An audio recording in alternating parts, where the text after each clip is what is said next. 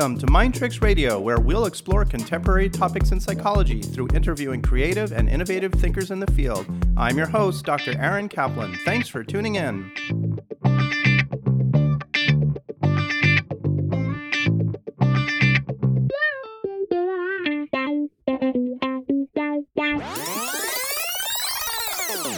We're here today with Dr. Michelle Maidenberg, a psychotherapist in private practice in Harrison, New York. She is an adjunct faculty member at New York University teaching a graduate course in mindfulness practice.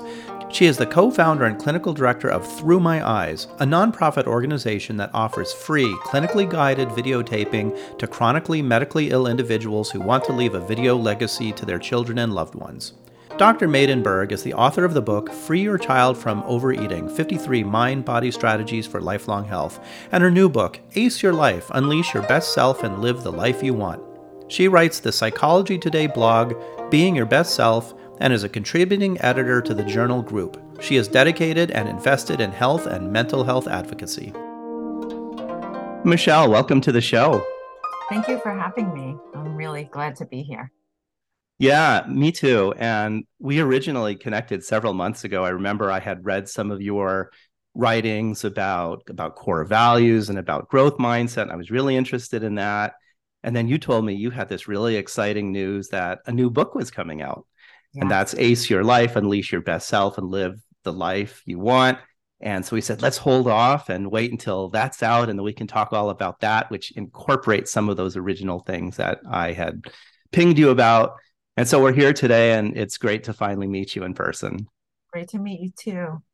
So let's start by I always like to get to know my guests a little bit. So I understand you are the anxiety lady, and I'd like to hear a little bit more about you as a person, how you got that name or you self named that, and a little bit about you as a psychologist. Let's start there.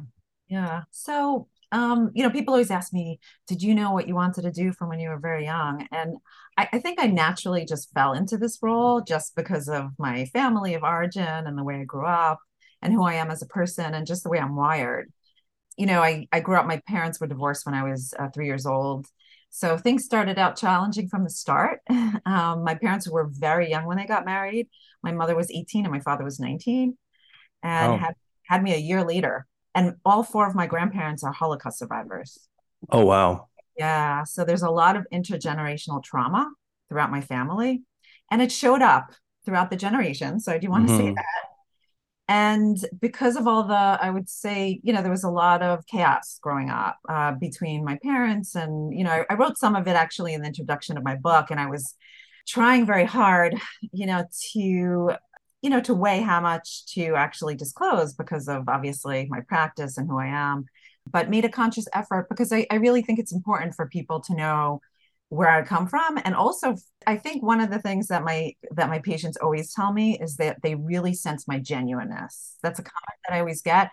And it's because I really get them you know, because I know so much about anxiety and, and all the obviously challenges that they're working through. And also, I have a lot of knowledge in advanced treatments to how to treat those, you know, various challenges. But it's really more about really getting them on a gut level what it is to experience pain, what it is to experience, you know, anxiety at times, right? Because my life was so chaotic that I was constantly, constantly in the flight or fight response and my nervous system was constantly activated and my cortisol levels i can't even imagine where they were at. So i really relate to people and their pain and i think that that comes through when i treat people and i appreciate that. You know when i hear that it's like the best gift that somebody could tell me is that i really get them you know on a deep level.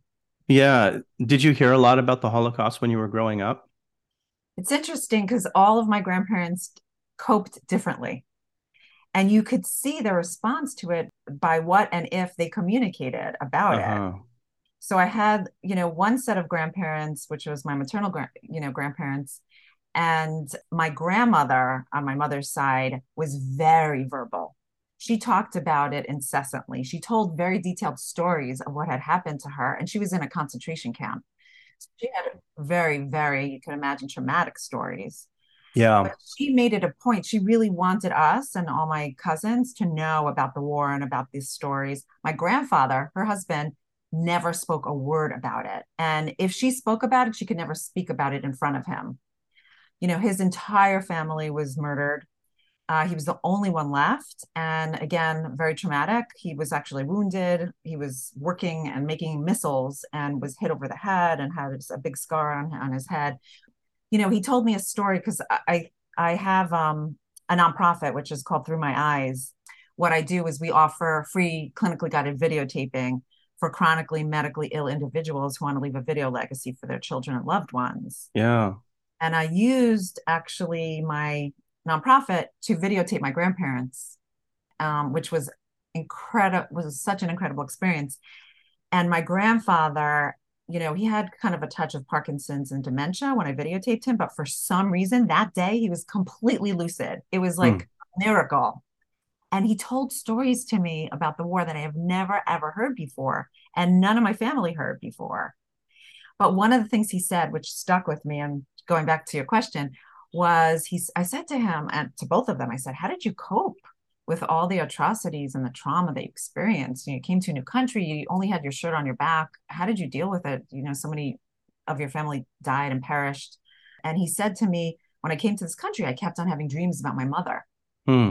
She kept on coming to me and she kept on coming to me. And he said, I couldn't function. I couldn't think straight. I couldn't work. I, I was just so bereft and, you know, so grief stricken. So I said, What did you do? So he said, Well, I went to the rabbi and I asked what I should do because I was really having a hard time. And the rabbi said to me, Just forget about it. Don't think about it. Get it out of your mind. You know, it happened in the past. Leave it alone. And he said, So that's what I did. And when he told me that story, I had tears streaming down my eyes. Yeah. The thought of repressing that trauma for all these years, like it just destroyed me to hear that coming from my grandfather. And it was so interesting because he looked at me. He was so puzzled. He goes, Why are you crying? He was so confused. He didn't understand why I would have a reaction to what he yeah. was saying, which is fascinating. Anyway, so going back to, you know, it, it's amazing, you know, in terms of coping, right? So he repressed everything. You know, my other grandparents, again, came from a very different uh, neighborhood. Socioeconomic status was different than my other grandparents not that they were unscathed because they experienced a, a, substantial trauma and a lot of murders and all of that as well but um, their coping was different and they were a little bit more stoic about it but it came out in their behavior. So like you know my grandparents never said i love you growing up. They never showed physical affection you know there was a lot of things that trickled out that you know you could see kind of throughout the years. Yeah, and it's really interesting this whole concept of uh, intergenerational trauma, and you can see that the way that the earlier generations are are coping then affect the children and the grandchildren in ways that are almost imperceptible and it's hard to draw that line from one to the other. This project this nonprofit sounds really really interesting because it gives you some insight about why they were the way they were and the impact that it had on on you and your family. Um, so that's really fascinating michelle. Thank you so much for sharing about that aspect of your personal life that's what drove me to do what I'm doing. I have to say that because I grew up hearing stories of trauma. And I was experiencing to some you know some extent trauma myself. And I'm an empath by nature.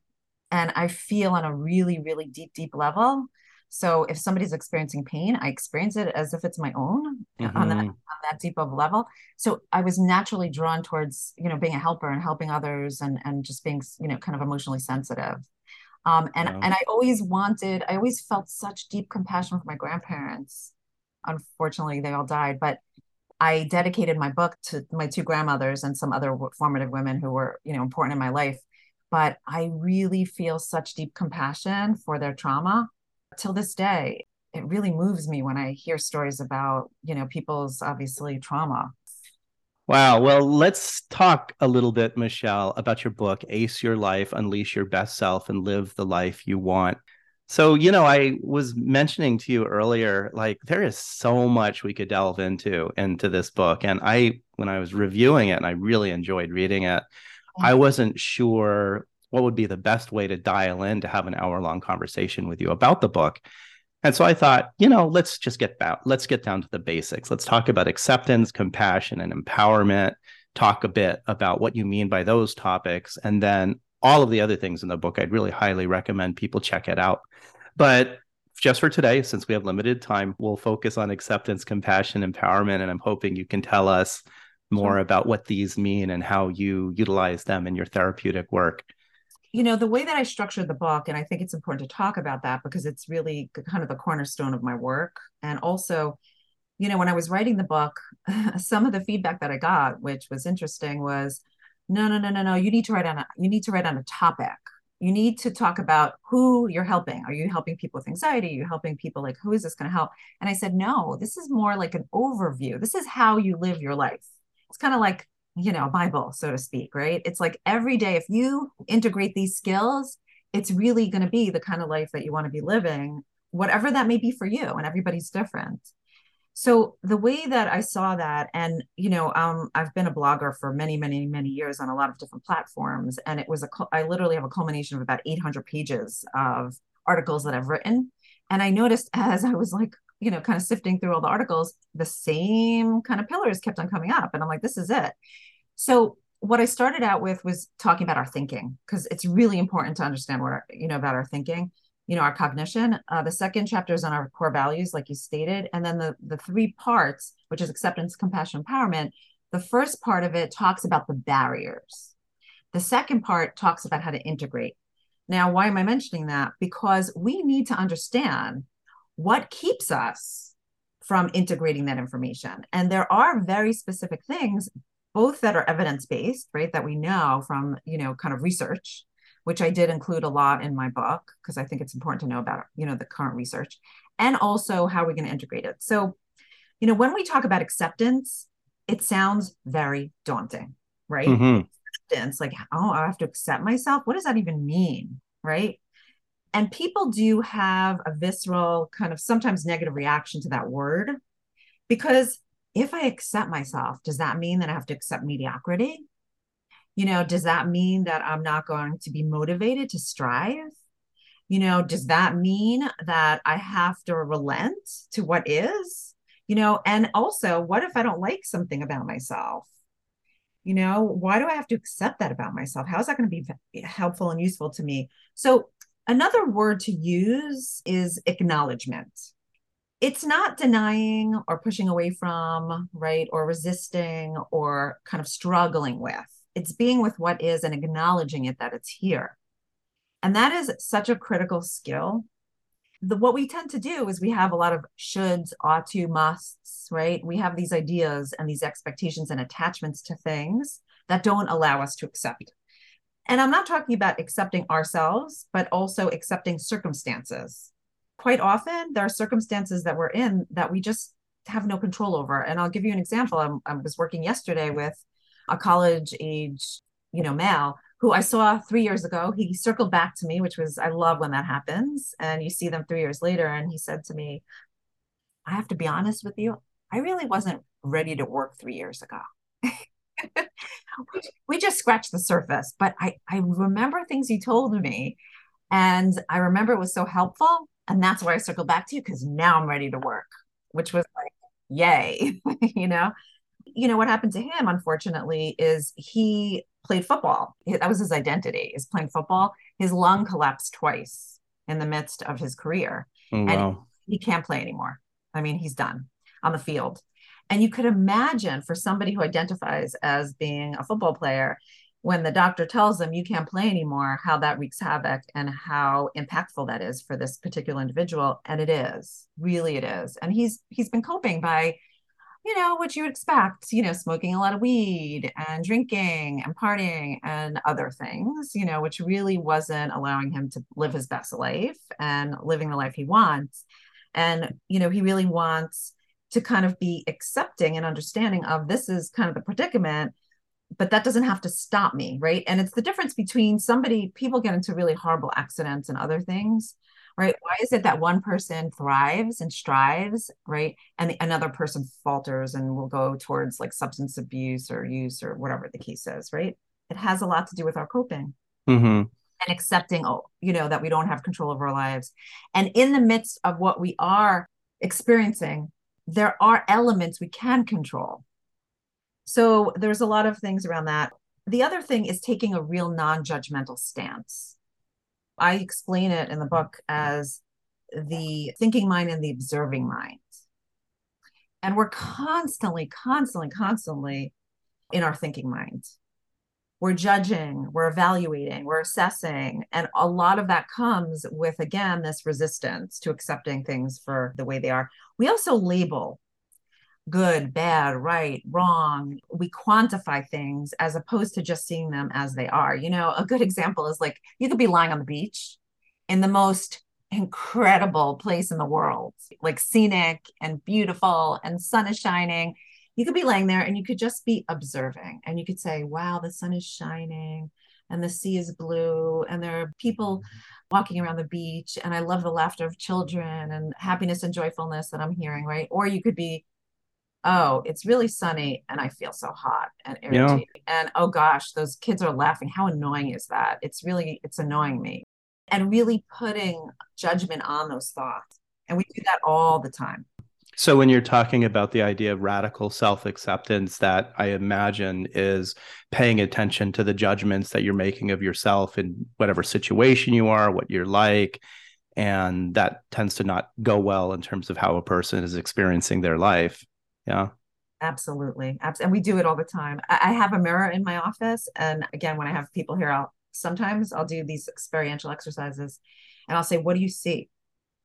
And then they'll think, No, no, no, no thinking. Like, what do you see? Inevitably will be an adjective around something. So, like, my nose is big, or uh, my eyes are too spread apart, or my hair looks frizzy today, or whatever the case is. Right. And I'm like, Okay, that's different than saying like my hair looks frizzy today and I look ugly, as opposed to my hair's frizzy without any adjective. Right. So judgment bleeds into so much of the of the evaluations that people are doing of themselves when they're just sort of not conscious of it, but doing that constantly. It's just the buzz of the mind. Yes. And it's willing it's the willingness also to be in the present moment no matter what shows up. Yeah. Painful or uncomfortable and again, it's nobody's fault. I have to say this, and it's the way our mind is wired and the way we're socialized. We're really socialized to believe that negative or uncomfortable emotions are bad and that we need yeah. to get rid of them. And we're constantly in this perpetual state of resisting our kind of uncomfortable or negative emotions. And you know what what we do know, which is so important, is I call uncomfortable and negative emotions energy. Like anger, and I could relate really well to anger some people like get a phobic response to anger and they're very you know conflict avoidant me anger i love anger. Like I'm so comfortable with anger. That's what that's uh-huh. what actually helped me cope growing up honestly because it makes me feel in control. It makes yeah. me feel strong. It makes me feel you know etc that i have to like really watch and, and temper back because i could definitely go in that direction which could then spill into my behavior. Sometimes anything that's painful but what is anger? What's the purpose? Anger for me really that's a secondary feeling. When i think about my anger i take a step back and i ask myself a very pointed question which i've been really helping my patients to kind of think about the underlying feeling. What is worrying my, me right now? What am i fearful of? And wow like talk about transformative. Yeah sure. And that obviously so many people experience anger and that's the safe emotion for them to feel. And we've done a number of podcast episodes focusing in on men and in particular as you know for men anger is often about the only emotion that they feel comfortable experiencing and expressing and it's underlying these these deeper more uncomfortable vulnerable feelings that they're actually having. And think about how it looks in women yeah. Yeah just saying right? So people and i know this like sometimes if i'm in that space i have to really really make an effort to soften up because it could come across as like a wildfire right? Or it could come across as intimidating or whatever the case is you know? Right. In, in many ways it's less acceptable in women socially yes. to express the anger sure. Yeah. The other thing too is it really gets us connected to what's important to us. I can't say that enough and that's where our core values kind of kick in. Every feeling we have gets us closer to understanding ourselves better and to understand what's important to us. They all have important utility. So when we're kind of, we have this idea, oh, I could cut off my negative or uncomfortable emotions. But what we don't realize is we cannot cut off parts of ourselves. We cannot compartmentalize. So when we're cutting off the negative, we're cutting off the positive as well and any emotion is just valuable feedback to a person about what's really going on correct So, Michelle, let's talk a bit about you label several ways to realize self acceptance. I wonder if we could just go through some of these so you can give us some ideas about how a person might go about doing that in their life. Yes. I talk about 12 steps towards self acceptance and how to embody self acceptance. And in those 12 step, steps, obviously, I also explain what each one is. I'm not going to do that here because we'll be here all day, but I will very briefly kind of go through them but we really want to recognize our mind's protective and nurturing nature, which again, we don't really realize that because we're so adverse to, you know, accepting the emotions like we talked about. Also identifying when our mind is avoiding, denying, and cutting off our feelings. Notice the propensity to keep returning to the negative. So we have a negative negativity bias in our brains and we tend to focus or hyper focus on the negative an interesting little fact is if you think about it, and I ask people, you know, try to think of, you know, the most traumatic or negative or painful memory you could think about and try to feel it on a real, real visceral level. And I'll have people tap into it and they can have access to it. And then I'll say, try that with a positive or joyful or positive emotion and I say, try to feel it on a real visceral level, guess what happens? You can't. Why do you think there's a negative bias that people have? Is that socialized or is there some kind of a physiological hardwiring for that? Both. If you think about it, because the propensity is to do that, it's a double whammy. Our mind is our executive protector. When we have traumatic memories that come up, the purpose of our mind holding on to those memories is A, to protect us from danger, and B, so that we avoid discomfort. And we're constantly, constantly, in every single day, every facet of our life, we are doing that. Our brain is doing that. So our brain remembers the negative, focuses on the negative, you know, could even in some respects, right, could perseverate over the negative to help us to remember in the future that we want to avoid, so to speak, and avoiding obviously is not always productive. Those situations or feelings or behaviors so that we don't have to either be in danger or be uncomfortable. The brain wants to keep us from getting eaten by the saber-toothed tiger before it wants to allow us to enjoy singing and playing in the stream type of thing. Yes. Yes, that is called a reptilian brain. Okay. reptilian brain. Got it. We're wired as if we're in the stone ages, like, yeah. you know, kind of uh, catching and, you know, like predators, right? Like catching our food and, and uh, cooking it and eating it. Well, let's hear some of these others. Step five is uh, setting an intention of being more open and curious about yourself, others, and the world around you. And curiosity, I always say that is like an incredible word to live by. If you walked and talked every single day with curiosity, how would you observe? How would you communicate? How would you behave? Your life would be completely different fascinating. Step six, be present with all the thoughts and feelings that show up. Again, no contingency, no matter what. Okay. Step seven, identify the elements of change. Be in the what is rather than the what if, which is what we do, right? So if we're in kind of a depressed state, we live in the past. If we're and regret, if we li- if we're in an anxious state, we tend to live in the future and what if, right? The best place and the most productive place is to be in the present moment. Step eight, notice and celebrate you. That's a whole discussion in of itself, which I could talk hours and hours about mm-hmm. because we are never, ever taught, and that's part of the compassion. We're never taught to notice and celebrate ourselves. We're never taught how to do it. We're never taught why we should be doing it. And it is the cornerstone of our confidence, which leads into and spills into all of the things that I'm talking about today. Well, you see this a lot with patients in therapy, Michelle, and I'm I'm wondering if this is kind of an example of what you're talking about. Like people are very focused on what they didn't do right, what they didn't do well, and obviously there's people have perfectionistic ideas a lot of the time. But when they do do things well, they just sort of look at it as like that's sort of expected. That's what was supposed to happen. So I'm not going to get all excited about that. So you're talking about expectations, attachments, and our negativity bias all operating at the same time. Yeah. Right. Do you see how much we have to work up against? Yes. I mean, it, it is incredible. yes, exactly. I mean, I have chapters for each one. For example, right. power, like full chapters discussing our barriers. There are so many of them.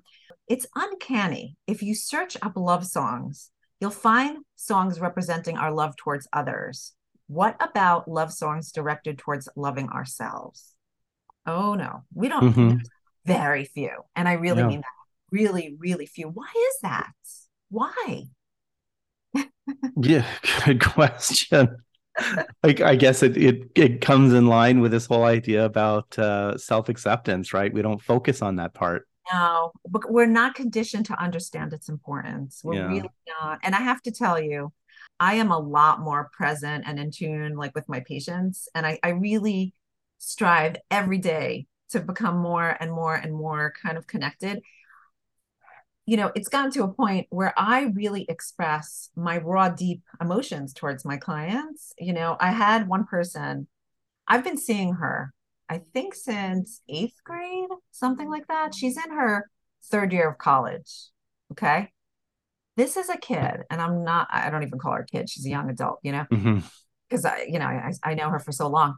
When she came to see me, and I'm not exaggerating, she had literally no friends. She had like a, a sprinkle of friends, very, very like on the surface, was not deep, you know, in her relationships, really suffered, you know, with depression, anxiety, socially isolated. I mean, she was in a really, really pretty depressed state. Today, wow. I mean, she's in a, a major university. She's also very intelligent, you know, comes again, a lot of family issue, you know, kind of challenges, which we've worked through. And she sets boundaries and she's just kind of cultivated this incredible life for herself. So what happened? She got into kind of a argument, conflict with her roommate.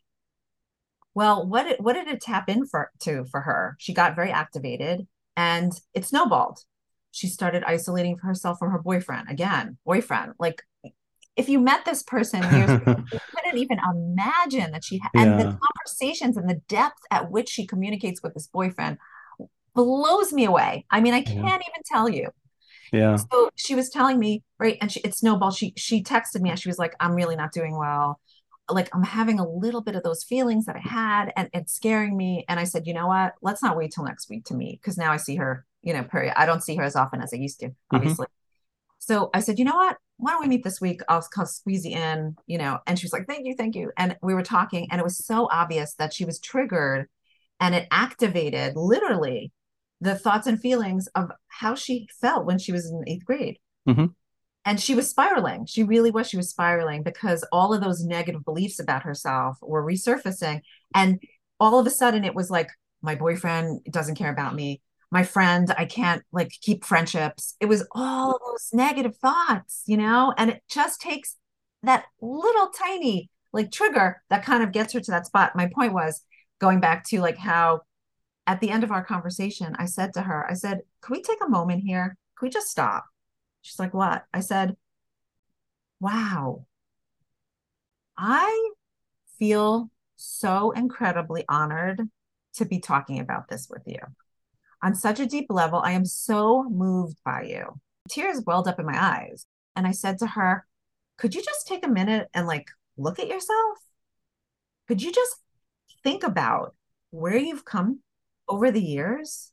That you are, you always were an incredibly worthy, valued person. And now you believe it? Yeah.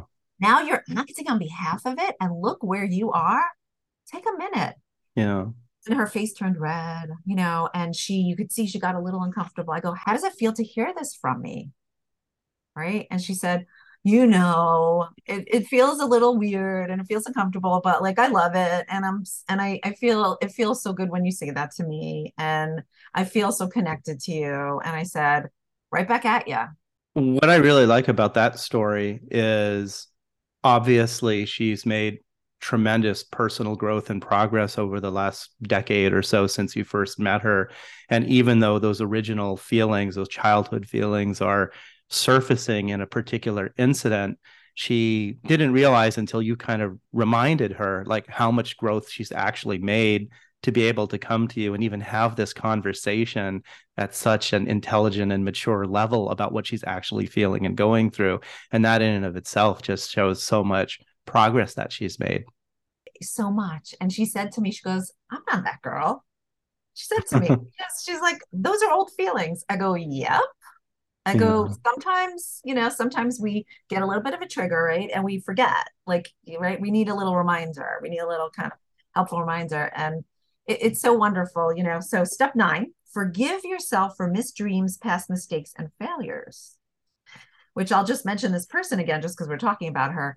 Could you imagine, like, through her middle school ages, right? And then, like, some of some, some of high school, she has deep regrets. And even some stuff showed up like throughout high school. But again, this is where she was at, right? And, and having that self forgiveness and appreciating and having gratitude for where she's evolved to and how all these discoveries through our evolution gets us to where we are.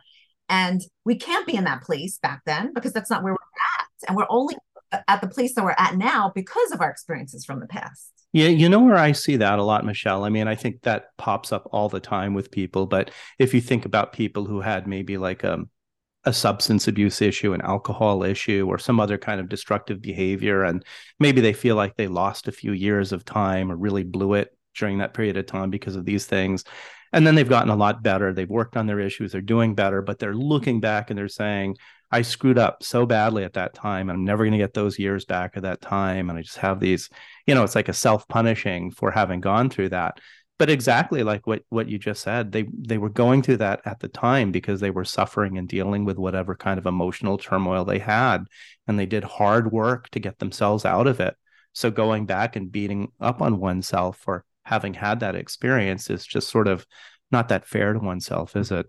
Yeah, and unfortunately, I work with people who are in their 70s mm-hmm. you know and old, a lot of older adults who have a lot of regrets right? And I, yeah. I just just yesterday i was talking to somebody in her 70s she happens to be a therapist actually. And i said to her okay you know you are where you're at but like uh i don't know we hope you have another 25 years. Like you know are, are you ready to give up now? Is that it? I mean i'm just asking you like is that where you're at? And she laughed you know she's like hell no. I'm like good well, right. You have the time you have left to make the best of the time you have and, and not focus on the regrets of the mistakes you may have made that happened not because you're a, a terrible, awful person, but because the factors of events and your internal psychodynamics were occurring at that time. So I think that's just such an important point. Yeah. So, step 10 cultivate a nurturing life and relationships. Step 11 speak and behave on behalf of your best self the longest relationship you'll have is with yourself. Yeah. And it's one you should take most seriously. I say that often. It's the longest relationship that you'll ever, ever have. Like, think about that. Right? Well, and you can't really, you can't really end that relationship, can you? No, no it ends with you. Right. right. and then the last one is to commit to practicing and not giving up no matter what right? I talk about the no matter what, right? You know, and then commit to constantly questioning yourself as to whether you're being you're led toward your values or away from them. And by the actions you're taking, are you increasing or taking away from your confidence? Good. So those were the 12 points about how to realize self-acceptance. Let's talk about compassion a little. You you discuss with a C as self-compassion. What exactly is self-compassion and how does that differ from self-acceptance? Self-acceptance is the acknowledgement like i said you know just kind of noticing. Uh, self-compassion is it's an action that you're taking. And like i said we really never learn why it's important to be self-compassion and how to really integrate that it's so hard to explain again we could be here all day um yeah, i know, you know explaining what self-compassion is and like i said i give a ton, ton, ton of experiential exercises on how to cultivate that self compassion. I think the point that I always make, particularly when somebody's experiencing distressing thoughts or feelings, when somebody's um, experiencing a difficult situation or whatever the case is.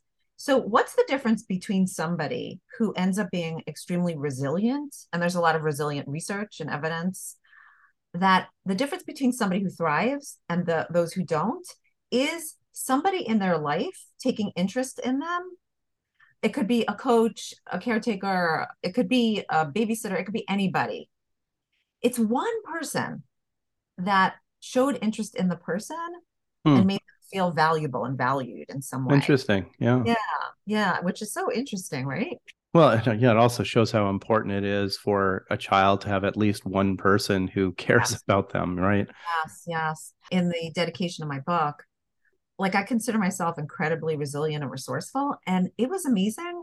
I was thinking through my like through the evolution of my life, and I realized one of the resources that I always, always made sure to have was an older wom- woman that showed interest in me and nurtured me in some way. And I had that from when I was really young, whether it was a teacher, a mentor, my grandmother's. I know that that always, always helped me to really kind of connect to my confidence in myself. Yeah. Why do you think that was important? You mentioned it being a female. Was there a reason why, in particular, female was important to you? Yes, for a couple of reasons. Like I shared, my parents both, you know, were survivors, I'm going to say, of intergenerational trauma. Yeah. And it impacted both of them in very, very integral ways. Um, my mother and father both had difficulty kind of connecting emotionally. You know, I kind of consider myself, and I'm disclosing this, uh, to be a person who experienced emotional neglect, you know, growing up. Again, my parents did the best they could with the, you know, resources and knowledge they had at the time. I mean, looking back and understanding, and especially what I was going through because of their trauma and their own challenges, I really didn't have, you know, anyone to talk to. I, I felt very lonely as a child, you know, and I, I remember times where I would like sit and cry and hug my teddy bear. You know, I I, mm-hmm. I do. Mm-hmm. I have memories of just feeling extremely alone. I mean, one good thing is I always was very social and I had a lot of friends and I always had a boyfriend too. Mm-hmm. kind of growing up. I was very resourceful, resourceful in that way. And I had very intimate relationships, very deep relationships. But I remember always feeling different. I remember feeling pseudo mature because mm. I was definitely a parentified child. And I always remember having great insight and intuitiveness different from my peers. And I knew that. So I always related to older people and older women. And I was pseudo mature. I was, I was. So when it came to my peers, I always felt like that they didn't quite understand the world in the way that I did. You know, so that that was definitely a piece of it for me. Yeah, well, that makes perfect sense that you were sort of forced to take care of yourself emotionally, and you said play a parentified role. So you probably related to older people better on an emotional and psychological level. Yeah. I think as a female, I think we look towards mothers, towards that bond and that attachment and again the way we're socialized yeah. okay so when we watch movies and tv and again i'm you know a little older so it's not like you know going on tiktok and whatever else as it was when i was younger what did i see what did i observe i observed like all my friends had this gushy you know like connected uh, like they went shopping and got their nails done and, and uh, i wasn't doing any of that stuff you know what i mean? So like to me i had this craving towards like having this like emotional and physical and you know attachment towards my mom that i didn't have. And i think i craved that from women particularly you know? I, I don't think i craved it as much from my father. Interestingly enough my father was very physically affectionate. So i think even though i didn't get the emotional part from him i think that i appreciated that physical connection sure. where i didn't really get either one from my mother. So it's interesting like how you know when you think about it. Yeah. Yeah.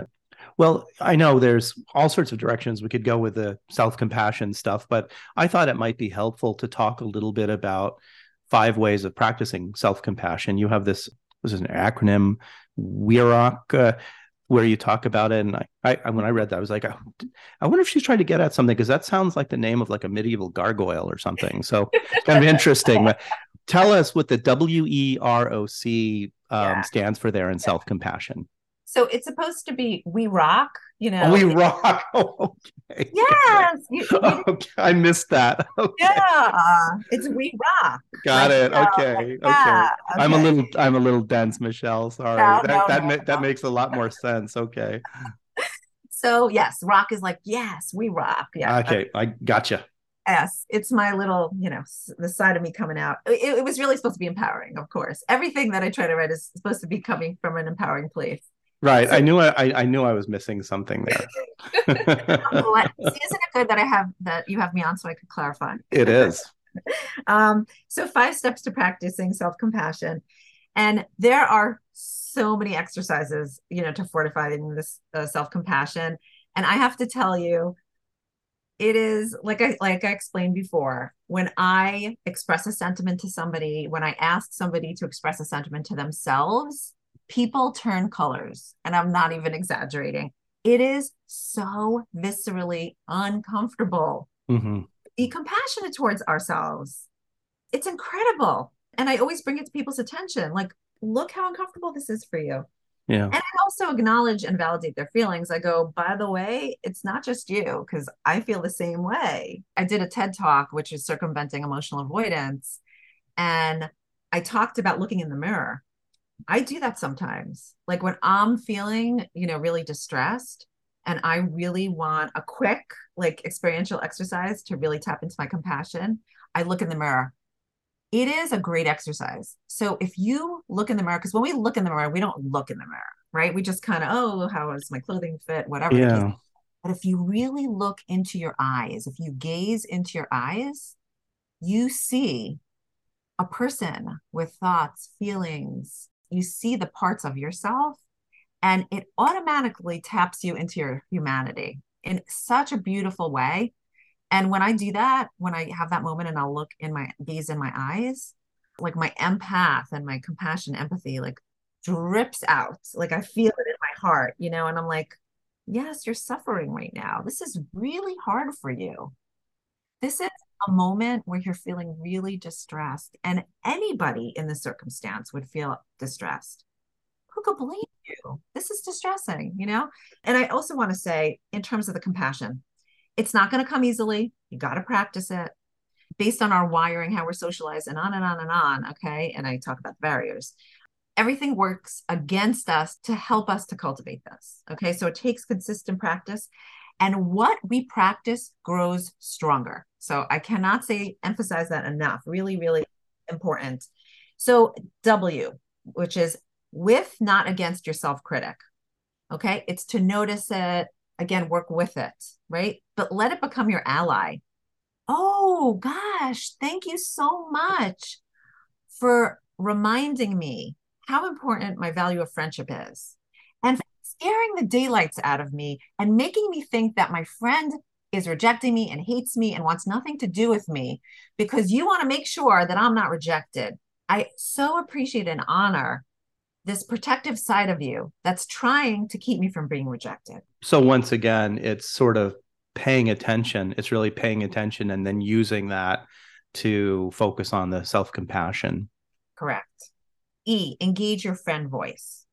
If we could use our friend or somebody we love as an object as or an example, it would also ease us up. I can't even tell you when people beat themselves up, I say, would you say the same sentiments to your friends? Yeah. If you would, how would they react to you? Right. And they start laughing. You know, they laugh to me. They're like, oh my goodness, I would never say that to anybody. I said, why not? Because I wouldn't have any friends. I said, yeah. Yeah. well, and that's that that's such a powerful therapeutic technique, having people talk to an imaginary person there the way that they would be talking to themselves about a, a, particular situation. And you're right almost never would somebody say the same thing to that person that they say to themselves. I, I say to them why wouldn't you say that to somebody? And they said because that's kind of mean that's rude i said oh so it's okay to be mean and rude to yourself. Is that what you're telling me? And they're like yeah. oh whoops you know? Yeah exactly. Uh, the next is r for redirect so you really want to redirect your inner critic, you know, and focus on specific situations and behaviors rather than broad labels or personal attributes. Okay. And, you know, so instead of labeling you as who you are, you're going to label the behavior. I'm bad means I'm bad. There's nothing you could do for me or about me or with me because I'm bad. You know what? I didn't behave in the best way that was like a faux pas. Like I really should have been more mindful when I behaved that way. And that's not who I am as a person, but I really I need to change my behavior. Distinguishing between a, a mistake or something that one does because of a lack of awareness or whatever from their true inner self. Correct. You know, another good example of that is people always say this to me I'm having the most awful day. It's the most horrible day. I hate it. It's going to be awful for the rest of the day. And I say to them, Whoa, so let's slow down. It's a horrible moment in a beautiful day. And they're like, Oh, that's right. Yes. Yeah. It's only a moment, but like the day is 24 hours. You could have a moment. And that doesn't mean the rest of the hours in the day are going to be as painful. right. Maybe they spilled the coffee on themselves at breakfast time, but their lunch was absolutely fabulous, right? Exactly. The O is observe and acknowledge. Again, it's about the observing and acknowledging and name it and acknowledge it rather than trying to suppress it because we never want to do that. And the last one is comfort. So identify the emotions and where it is in your body. How are you feeling them? There could be tightness in your chest, heaviness in your shoulders. You know, notice it. Make concerted efforts, you know, to reserve the self judgment and self criticism. And also ask yourself continually what you need to feel validated and supported during moments of pain or challenge.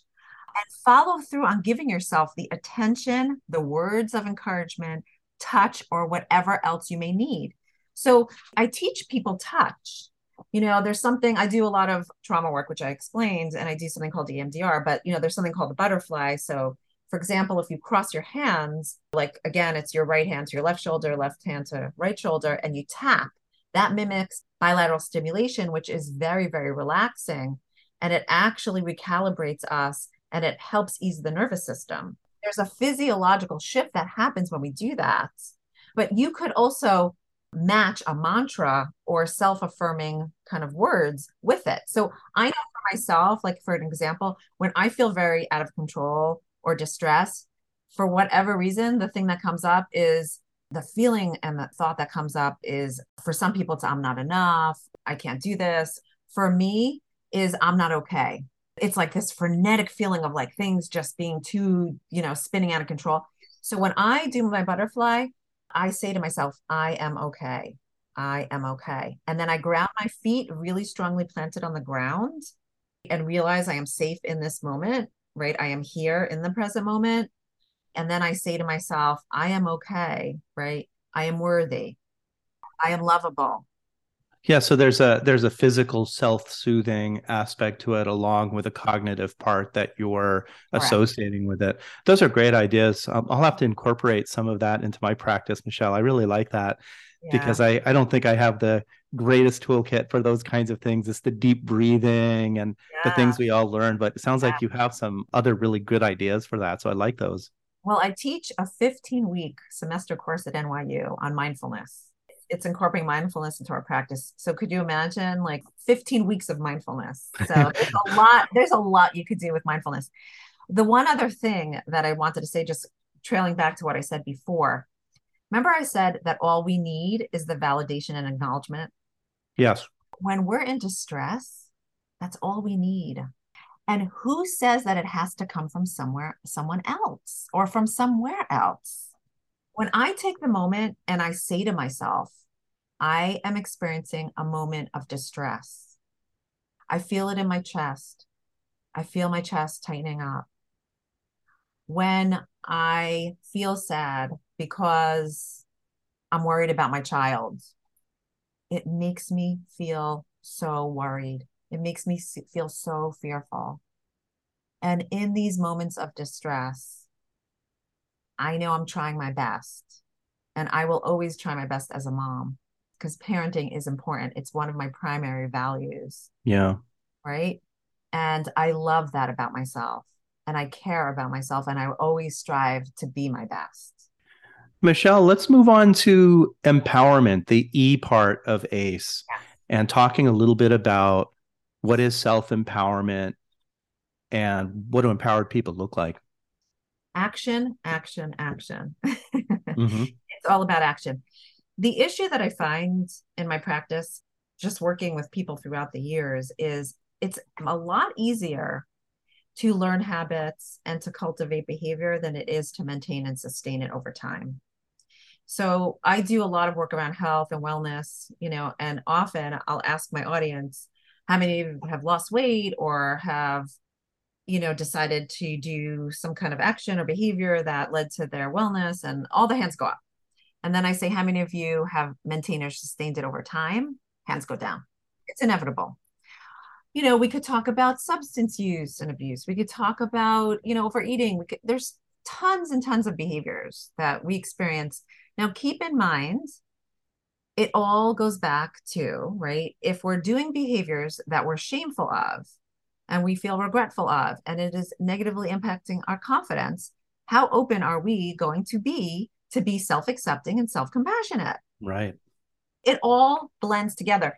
There's a chart that I have at the, at the top of my book, which explains the model. And what you see is the arrows all lead into each other. You got to have acceptance, compassion, and empowerment, and they all lend to uh, practicing self worth, self efficacy, self belief, self love. And throughout all of that, you want to also practice curiosity and flexibility.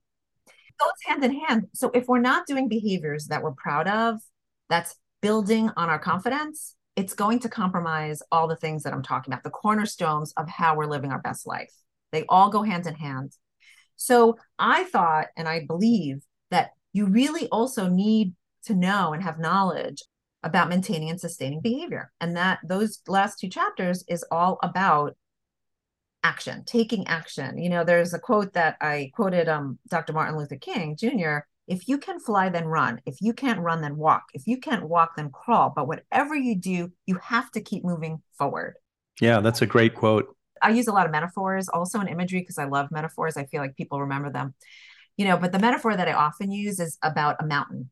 If you're climbing up a mountain, you're hiking, right? Let's say you get tired. You're carrying a lot of gear. It's hot. You know, you're kind of parched. You need, you're dehydrated. You need a little bit of a drink. What do you do? You stop you take a couple minutes, right? You take a drink, you recalibrate, and you move uphill, right? You go towards the summit. You don't start going downhill just because you have to take a rest. Right. Or else you'll never get to the summit. But that's what we do in our behavior constantly. I love the mountain example because I do a lot of hiking. Uh-huh. And uh-huh. it's very easy when you're going up a steep section to just say, oh boy, it would be sure be nice to just start walking downhill. But then you're right. You take you you stop and you say, okay, I'll take a little breath and take a rest, and then one foot after another, just keep keep moving. So completely. Yeah. Uh, there's also a lot of limiting self beliefs that get in our way of you know successfully kind of carrying out behaviors and i make a whole list of them there's so many of them and i'll just mention like two or three but i mean i think i came up with like 40 you know but like uh, I'm powerless. It's too hard. You know, life is hard for me. I have bad luck. Approval of me is critical. Again, there's a ton. I could sit here, all these kind of negative beliefs and rationalizations that we make towards our behavior. Yeah, yeah, and actually, I recorded a a, a podcast episode uh, several weeks ago that I did on core rational beliefs, which really talks about the yes. kinds of core rational beliefs we internalize as a child, and that kind of permeates through all of our thinking and behavior until we can kind of recognize that that's what's affecting us so yeah. you come up with a really nice list of those in your in your book yeah, yeah. and there's also a list of behaviors that keep you from being your best self which is another part of empowerment overworking avoiding being alone denying ignoring distracting again a list from here to whatever right so michelle let's just talk briefly about some examples of what empowered people look like yes so I love this list. And I have to tell you, even before the book came out, I was sharing that this with patients of mine. They kept on saying to me, Where could we get this? Like, I need this on my refrigerator. yeah. I include 18 ways to work through habits that foster the empowerment process. I'm not going to go through all those, but those are really critical. So there's one piece of that that I think is really critical, but it's really in terms of how people live who are empowered. So one is accepting and facing adversity no matter how challenging it is. It's really armor, right? Saying to yourself, part of life is trade offs. And in order for me to succeed and in order for me to move forward, I need to actually lean into challenging myself. I need to be work hard. Again, athletes, if they're professional, do they say, Oh, I got it. I don't need to go to practice. I'm good. No, they still have to work their butts off in four hour practices a day, basketball, football, whatever it is, in order to maintain whatever talent they have. It's so easy to just sort of, when an adversity comes up, to put one's head in the sand and just avoid because that's more Correct. comfortable and easier, but that you're saying an empowered person doesn't avoid. They don't put Correct. their head in the sand. Correct. Have a mission and purpose led by your values. Another really important piece.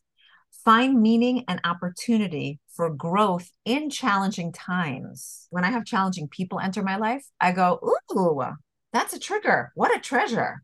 Mm-hmm. Here's a treasure. Oh, cool. Let me let me see what lesson this is going to bring. And I do. When I have adversity and challenges, I always think about the lesson that I'm learning that's coming out of that experience. Yeah. That doesn't mean I'm dismissing the distress. So I really want to make that clear. But I am noticing both, which is the piece that's really important. Have a social support network and support others. Really important. Can't underestimate, there's a lot of studies done on the power of, of social support, improving health outcomes, longevity, and I could go on and on. Can self regulate and control their impulses. Again, that takes practice to be in the discomfort. People always comment to me because I happen to be super healthy. I work out six days a week. I really eat clean and I'm very consistent, you know?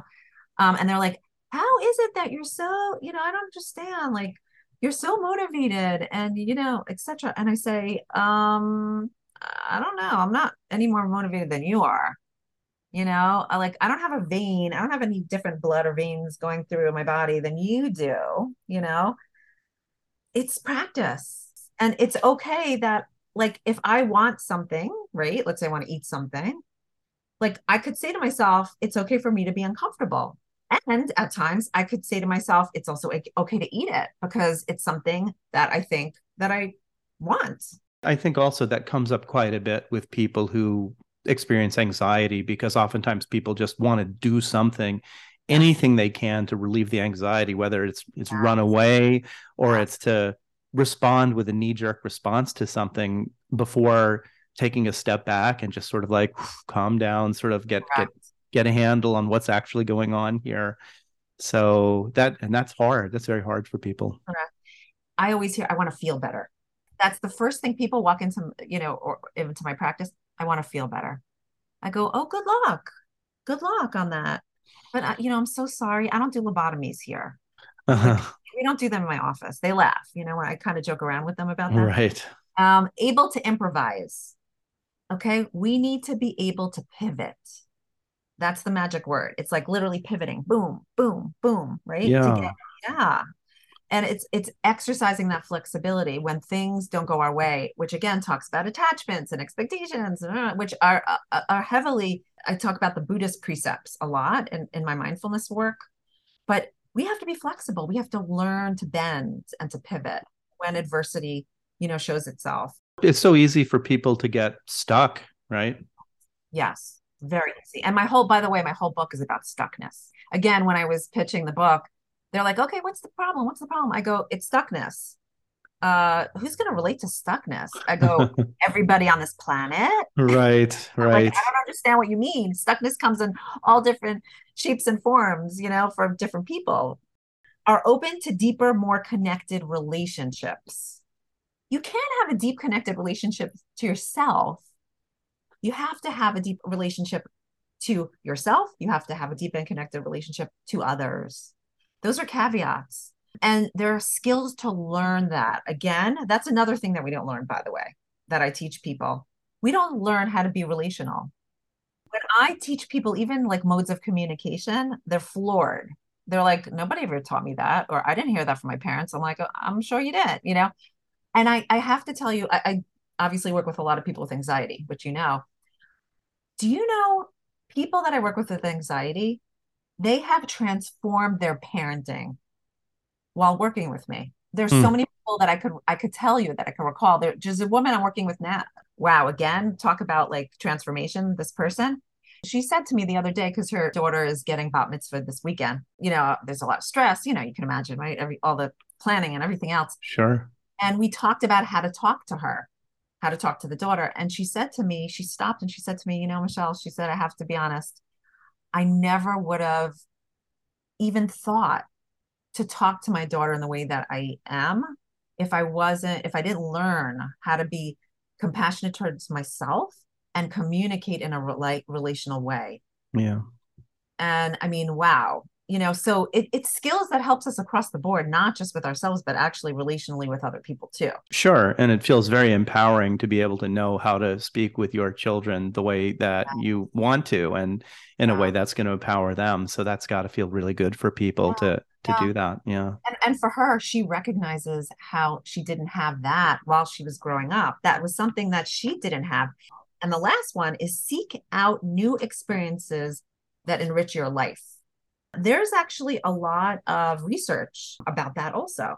You know, how to seek out those experiences. For all of the things that I'm talking about, which I really do want to emphasize, all of the things I'm talking about, besides based on my own practice and my experiences, it's all based on research. So we know that people who are more flexible and open to, again, expansion and seeking out new experiences that specifically, and they call that actually in research, it's called psychologically rich. That's the term that's being used today. But that's somebody who s- seeks out novel experiences and it experiences beauty and perspective in a lot of different ways, which is absolutely incredible if you think about it. What would that look like for somebody let's just say somebody like you you're you're a mom you've got a busy life you have a practice you probably like a lot of people have very little free time. Yes. um, what is somebody in just sort of traditional american lifestyle how does that show up in terms of seeking mm-hmm. out new experiences that are meaningful?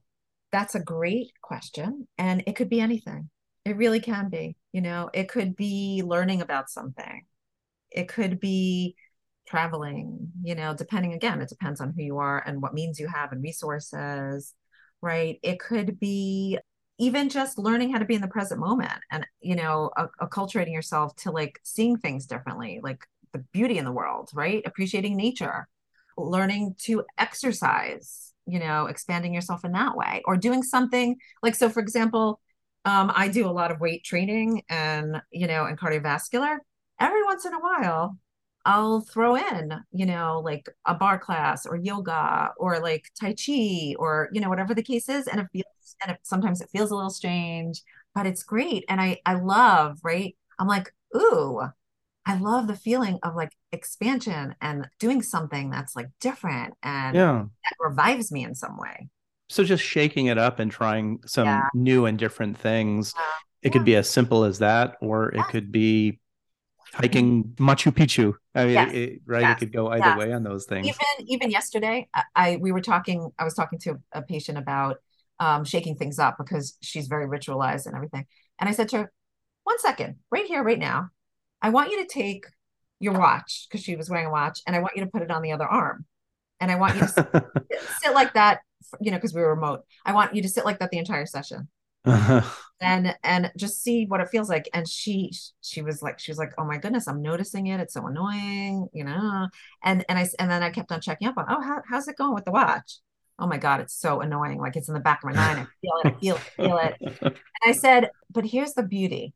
If you kept the watch on your arm for a week two weeks whatever do you think you'd notice it anymore? She's like no. I said you wouldn't. I said that's a habit yeah. That's exactly it. If you keep practicing and practicing, it becomes again familiar and it's not as uncomfortable as it is when you first start doing it. Yeah, I, I love it. That's a great way to shake things up just by putting the watch on the other hand. Well, Michelle, this has been a really fun and exciting conversation to have with you. I really love this ace concept. And again boy we, we just could talk for hours about all of these concepts but i thought you did a really good job of summarizing some of the more important the most important points of and the meat of your book. Do you have any final thoughts to leave us with on this topic? I feel so fortunate to be doing this kind of work and i see so many incredible incredible transformations. My goal is is just to reach people so yeah. that they could benefit from it honestly like uh, that's what i really wish i just want people to benefit from it yeah well it really shows your passion for the subject and your love for the work you do really shows in the conversation that we're having so thank you so much for that and again i want to really encourage people to go check out your book I'm sure that people really enjoy it as much as I did. Even as a therapist, I learned so much. So I appreciated the opportunity to read it. Thanks. And just one more little thing. So at the end of each chapter is a guided meditation with a QR code. I included that purposefully because I'm a big proponent of mindfulness. Yeah. Um, I do have a YouTube channel that has guided meditations, and I I release one once a once a week, and then I also have blogs, and I'm a blogger on Psychology Today. So I do like if some people you know have a hard time reading a whole book, and I get that, but um, just know also that there's articles that I write um, periodically as well, so you could get kind of little bite-sized tips as well. Absolutely. And I'll leave links for as many of those that I can in the show notes. Thank Michelle, you. thanks so much for coming on the show. It's been a pleasure having you. It's a pleasure. Pleasure. Thank you.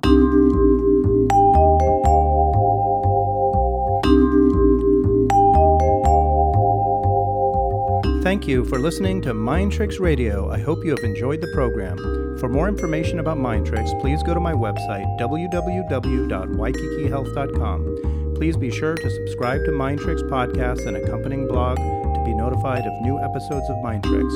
Please be sure to follow Mind Tricks on Facebook by following and liking posts by myself, your host, Dr. Aaron Kaplan.